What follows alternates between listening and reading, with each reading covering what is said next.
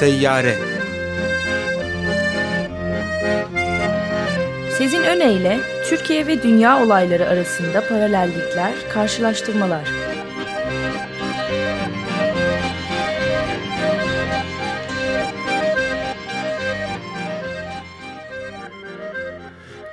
Günaydın Sezin, merhaba. Merhaba, merhaba. Merhaba, günaydın. Günaydın Can'cığım. Evet. Evet.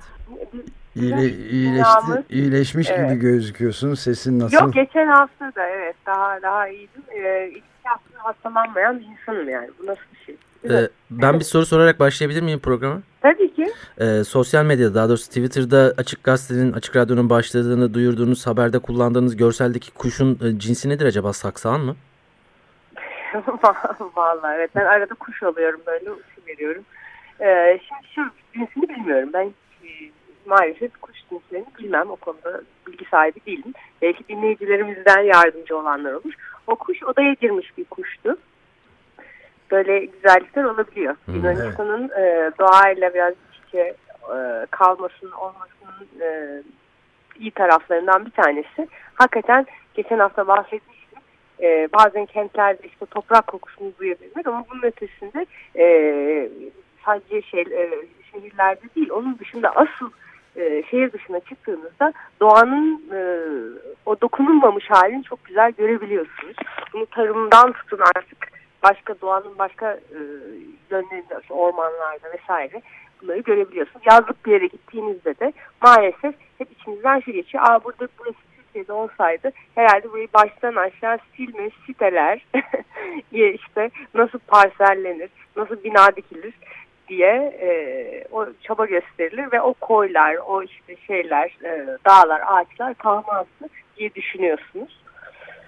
Maalesef işte böyle bir durum var. Yani komşumuzdan belki bakarak öğrenebildiğimiz bir şey varsa biraz daha dokunulmamış kal kalmış yerler daha da kıymetli oluyorlar ayrıca. Evet. Neyse artık bazı Türkiye için bazı şeylerde sanırım genç. En azından bundan sonra kalabilen yerler için. E, bilmem ne belediye başkanının Melih Gökçe'nin oğlu gidip de buraya otel geldi demek istemiyorsunuz bir yeri gördüğünüzde. Evet. Bu dedirtmesin Türkiye artık umarım. Ee, tabii bir sene vardı yerel seçim gündemindeyiz hala. Ya düşünün ki Türkiye aylar aylar oldu. Yaklaşık 6 aydır bitmeyen bir e, 7. ayına gelecek artık e, neredeyse yerel seçim gündemi. E, herhalde cumartesi günkü, pazar günkü oylamadan sonra da biter mi artık onu da bilmiyorum. Ee, bizim umud... O konulara girmeyeceğim evet, ama... bizim, bizim umudumuz e, bitmeyeceği tabii. Bir yıl sonuna kadar seçimle geçirmeyi uygun görüyoruz. Seçim ya, özel olarak değiştireceğiz hatta programımızın ismini. Sanırım da öyle olacak zaten e, ister istemez. E, yerel seçimlerden sonra gene, biz yerel seçimler gündeme gelirse hiç de şaşmam. Bunun aslında işte e, Türkiye'de işte e, yani bu e, e, İstanbul seçimlerinin pazar günü sonuçları vesairenin ötesinde başka bir durum var farkındaysanız. Daha önce de bunu e, dikkat çekmiştim. E, 2010'dan beri neredeyse her yıl e, bir seçim var zaten. Evet. Yani bu seçim atmosferi olmadan bu adım adım biz başkanlık sistemine yürüdüğümüzden beri ülke olarak ve başkanlık sistemi onaylandığından beri bir referandum olabilir, bir yerel seçim olabilir, genel seçim olabilir, tekrarlanan seçim olabilir.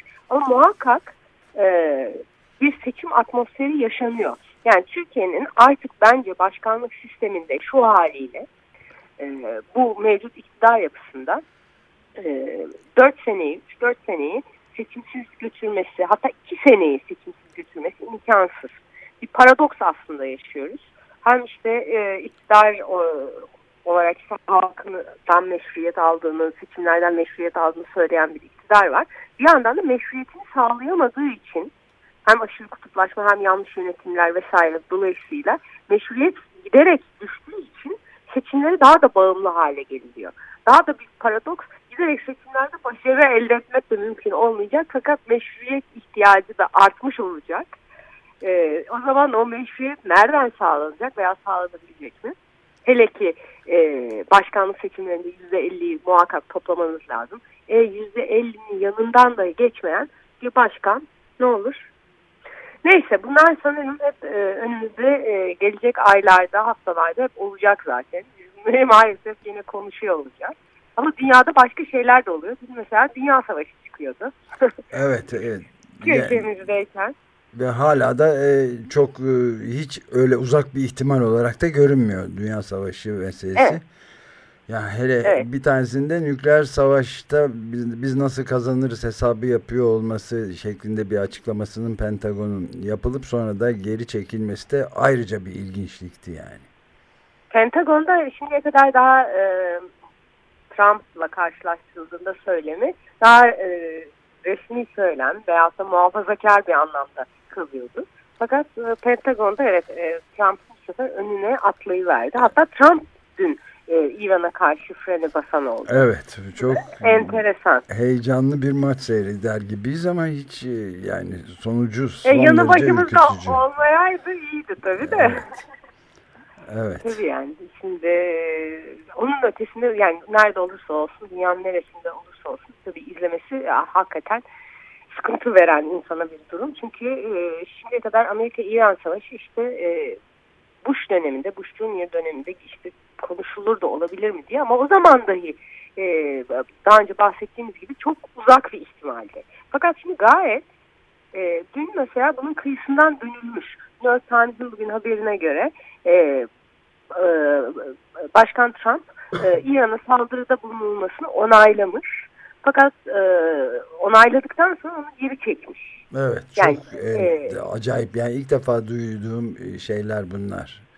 Muhtemelen evet, oluyordur yani, da daha önceki olaylarda da olmuştur ama bilmiyorduk onları. Şimdi bir de öğrenebiliyoruz da çok ilginç. Ya e, e, saldırı onayı verilmiş fakat e, uygulanması son anda geri çekilmiş. Yani bu e, perşembe akşamı yaşanan perşembe akşamı normalde bu sabaha uyandığımızda eğer ki Trump e, bu saldırının e, İran'a karşılık olarak e, saldırının yapılmasını onaylasa e, son dakika onaylamasını yani e, geri çekmese e, şu an bir savaş ortamıyla uyanmış olacaktı. Şu an İran vurulmuş olacaktı. Yani bu dün akşam biz uyuduk ve bugün kalktığımızda böyle bir dünya olacaktı. Birleşmiş Milletler evet. böyle konularda araya girmesi gereken kurum olarak kurulmadı mı? Birleşmiş Milletler'den yani, herhangi bir yaptırımı yok mu yani? Durun siz kavga edemezsiniz diyemiyor mu? Ya e, aslında dünya genelindeki kurumların sadece Birleşmiş Milletler değil Avrupa Birliği gibi evet, bir ağırlığı evet. olması lazım. Bu konuda e, savaştan dünyayı geri çekiyor olması lazım. Zaten İkinci Dünya Savaşı sonrası oluşturulan e, barış mimarisi ile kurulmaya çalışılan o kurumsal yapılar e, ülkeleri bir araya getiren bunun için var aslında. Bir daha o tarz bir şeyin, İkinci Dünya Savaşı tarzı bir şeyin yaşanmaması için. E, evet bunu bir anlamda Batı dünyası kendi içinde baş, e, başarmış e, olabilir. Avrupa başarmış olabilir. Batı genel olarak başarmış olabilir.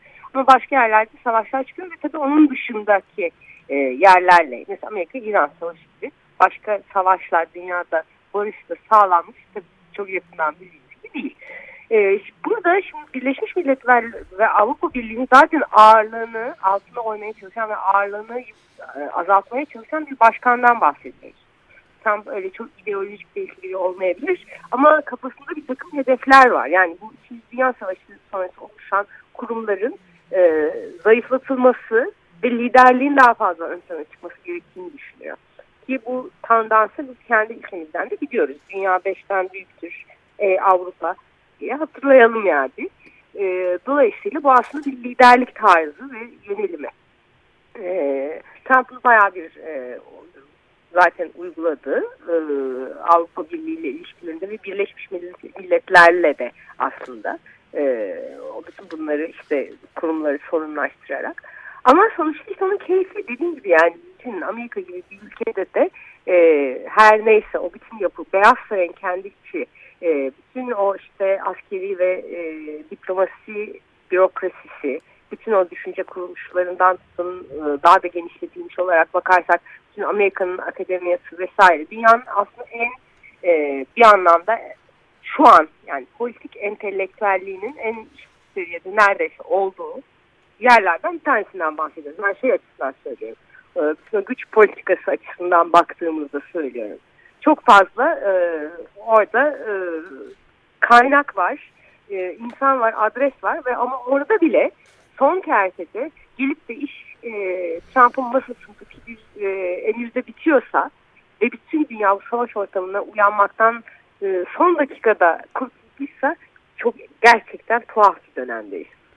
Evet benim bir ufak itirazım var senin söylediğine. Bu sabah uyandığımızda bambaşka bir şeyle karşılaşabilirdik dedin. Bu doğru değil çünkü bu sabah uyanamayabilirdik de. Evet o, çok güzel söylediniz. Doğru söylüyorsunuz. Ya bir, bir, bir gün o da olabilir. Yani nükleer savaştan bahsediyoruz. Evet. İşte benim e, çocukluğumda küçüklüğümde işte 90'larda falan filan böyle hep şeyler vardı. 80'ler 90 değil mi? O zamanlar evet. bir şey vardı. Böyle nükleer savaş olacak işte. Fallout Shelter. Evet. Bir gün böyle dünya bitecek. The day after falan gibi böyle ertesi gün. Şimdi birden beri retro vaziyetinde tam da o günlere döndü. Biraz Bush soslu birazcık o eski işte şey Sovyetler Birliği yıkılmadan önceki zamanın e, tamamen toptan e, yıkım senaryolarının olduğu dönemi soslu bir dünyadayız. Hatta ve daha da beteri. o zamanki gene rasyonelite varmış demek de, dediğimiz noktadayız size düşünürsün. Tabii dünya politikası sadece burada e, durmuyor. Yani işte ne oldu? İşte bu e, dinleyicilerimizi bir anımsatalım. E, Amerika'nın bir drone'u vuruldu İran tarafından e, ve bütün bu olaylar, bu savaş senaryoları e, tabii ondan kaynaklanıyor. Ama tabii üzerine daha da geriye bakarsak e, bunun e, 2017'den e, ve Trump'ın işte bu e, bütün bu işte nükleer e, anlaşmadan İran'la yapılan geri çekilmesi gibi işte bu o dönemin başlattığı bir aslında olaylar zinciriyle karşı karşıyayız.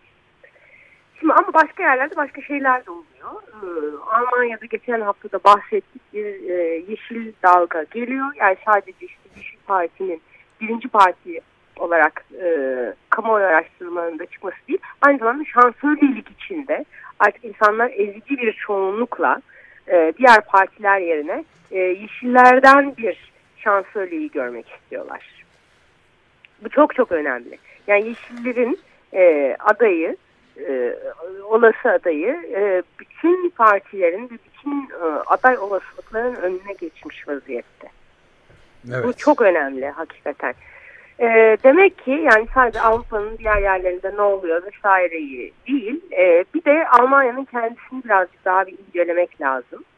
E, ve çok büyük bir şeyden bahsediyoruz. Yani gerçekten değişimden bahsediyoruz. Yani e, kolay bir şey değil. Ya yani Almanya ölçüğünde de Almanya ilerici o zaman durumu iyi veyahut da onlar yapabiliyor gibi e, beklenen bir şeyden değil.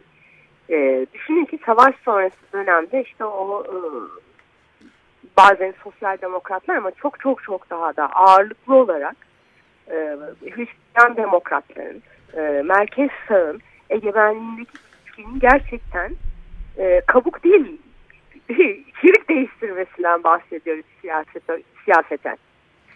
Ve Almanya'da bu yaşandığında e, Avrupa'nın diğer yerlerinde hatta Türkiye'de e, tamamen uzak kalıp da e, hiçbir şey değişmeyecek değil.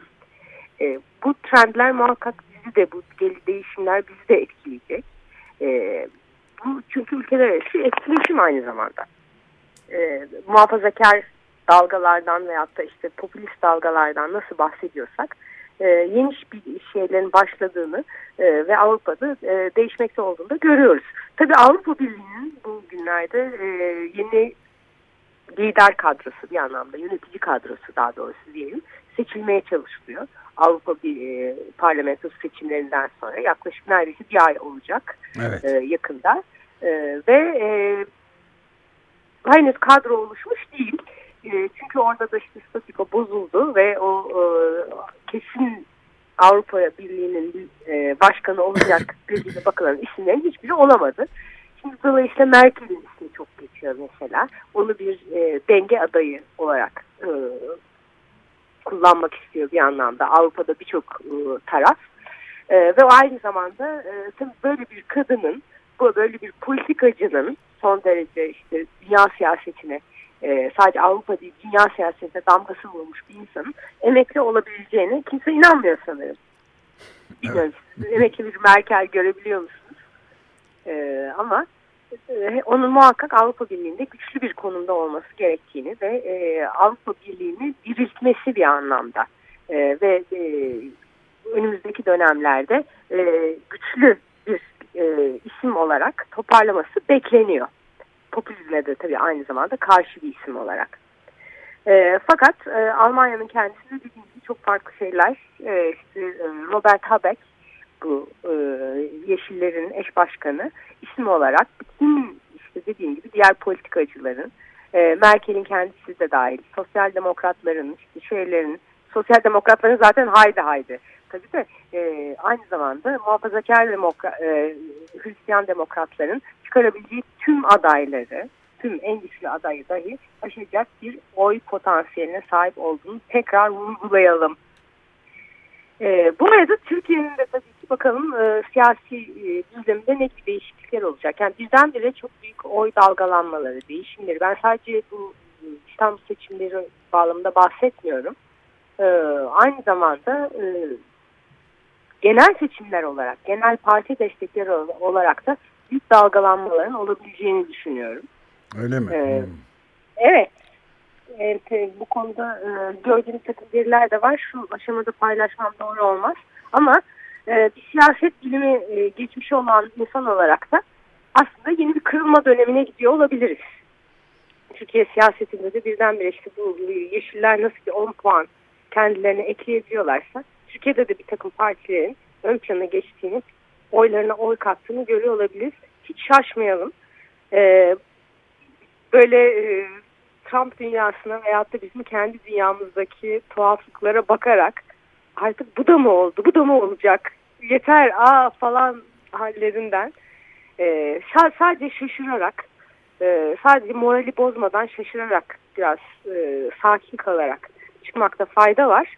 E, bu böyle bir dönem, bu bir kırılma dönemi.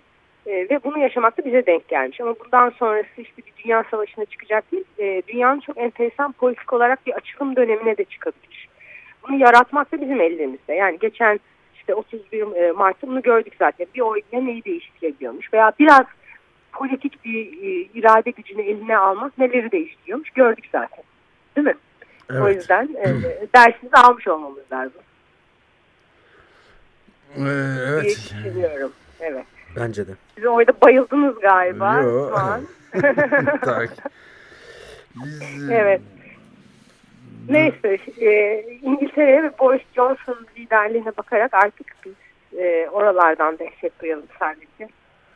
Biz kendi e, kaderlerimizi buralarda değiştirirken İngiltere Boris Johnson'la Aa, bu arada da Maalesef evet. Boris Johnson da ilginç birdenbire şey aklıma geldi. Boris Johnson'ın kendisi de e, bu şimdi günümüzde epey bir e, Türkiye siyasetinde küfür meselesi özellikle Cumhurbaşkanı Recep Tayyip Erdoğan'ın e, öne çıkmasıyla yani bütün bu tartışmaları ordu valisine edilen küfür üzerine yüklemesiyle beraber küfür meselesi konuşuluyordu. Bugün baskın oranın da Ağustos'taki yazısından okuduk edilen kendisinin ettiği küfürleri filan. Ee, ve Süleyman Soylu'nun İçişleri Bakanı'nın fakat e, onların hepsi ifade özgürlüğü çerçevesinde yargıdan döndü. Hiçbiri küfür sayılmadı. Ee, gerek Erdoğan'ın gerekse de Soylu'nun söyledikleri. Fakat e, Boris Johnson'ın kendisinin de eğer beklenen olur da Britanya Başbakanlığına seçilirse Erdoğan hakkında da küfürlü e, bir şeyler sözler söylediğini bir şiir mi yazmıştı hatırlamıyorum şimdi net olarak ama onu da Trump'la da var öyle. Trump'ı da çok aşağılamıştı. Var öyle evet. şeyleri. Onları da şey evet. yaparız yani devreye sokarız. Güzel olur. Bu küfür tartışması e, zevkli olacak.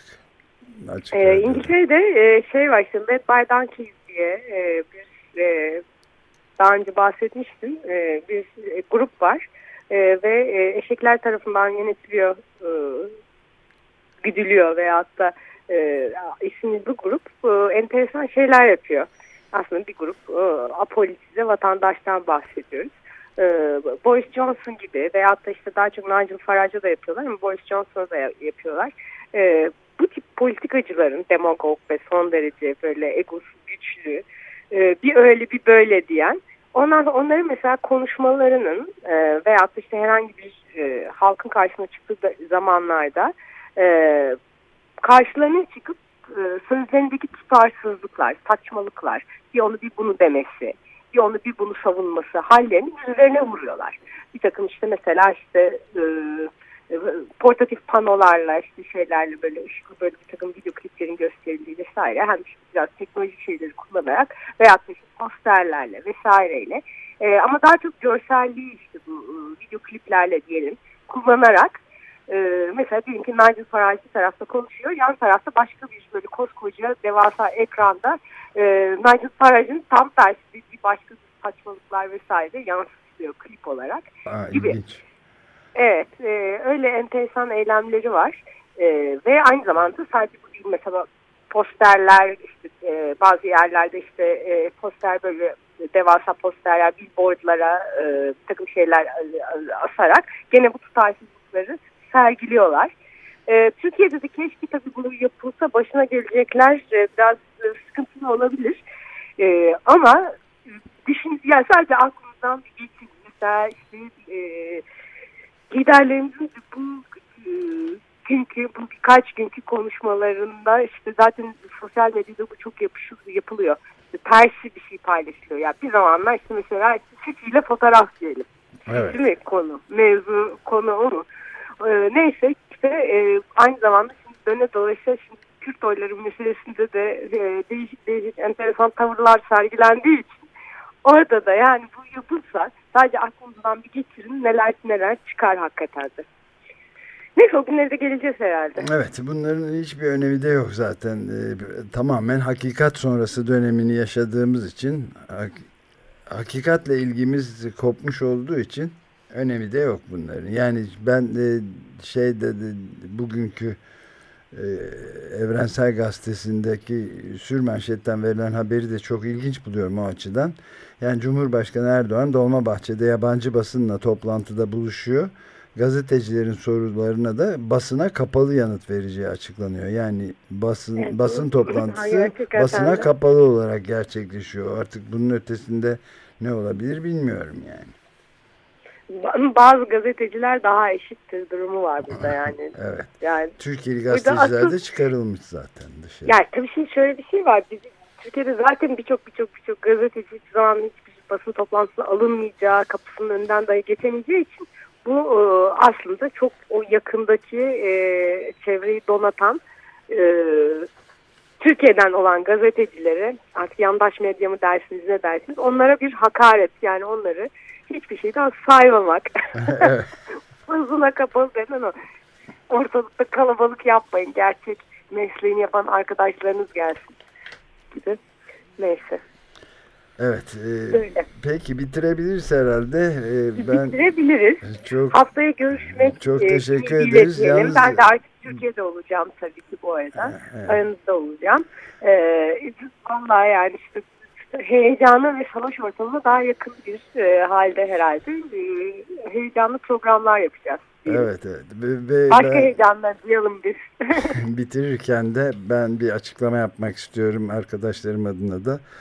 Bu e, bu ses, bu duyduğun sesler e, sana Samsung mesajı şeyinden gönderilmiştir. Nasıl yani? Aracından. Ama adını anlamadım vallahi. Nasıl? Samsung e, aracından gönderilmiş sesleri duyuyorsun. Samsung, Samsung mu? Samsung. Samsung. Samsung. Yani Samsung cihazından gönderildi bu mesajlar sana, bu cümleler. Ben Deniz Okey, Ömer peki. Mada, Can Tombil ve Selahattin Çolak'ın Samsung cihazından gönderildi mesajlar. Teşekkür Peki. ederiz. Siz, siz bana bu konuyu açarsınız. Yani ben ha- hakikaten bazen e, artık kendimi anlayabiliyor muyum diye düşünüyorum. Yok şöyle yani Ben onu, ilk yarım saat. Onu söyleyelim. yani Muhammed Mursi'nin ölüm haberinin sonunda e, bir e, kanalda, televizyon kanalında spiker e, okumuş haberi sonunda da editörlerinin unuttuğu Samsung cihazımdan gönderildi cümlesini de okumuş. Sonra da çok utanmış, Aa, şaşırmış. o- Aa tamam. Böyle yavaş. Samsung çıktı. Yavaş. Aheste. Yok onda kabahat e, bizde tabii onu sonra. açıklamalıydık. Nuha Derviş ve- çok şaşırmış. Evet. Şaşırmış sonra okuduğunu da görünce. Biz şaşırmadık çünkü önceden hazırlıklıyız. Biz Mısır bendesi Evet gibi yani değiliz. biz, niye bunları yapamıyoruz yani bak şimdi. Teşekkür ederim. Bunu bilmiyordum. Yani bu güzel olayı, bu yaşanmışlığı bilmediğim için bu espri tamamen ben Samsun mu ne ne he he falan vaziyetinde ta konu şey oldu. Şimdi aydınlandım kendim böyle bir. Teşekkür ederiz. Bambaşka hissediyorum. Hoşçakalın. Kendinize iyi bakın. Görüşmek üzere.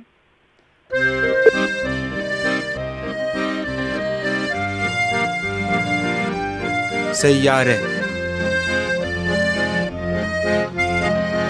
Sezin Öne Türkiye ve dünya olayları arasında paralellikler, karşılaştırmalar.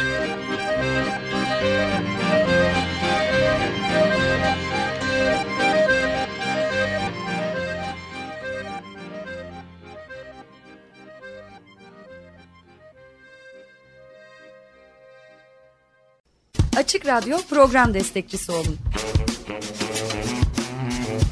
Bir veya daha fazla programa destek olmak için 212 alan koduyla 343 41 41.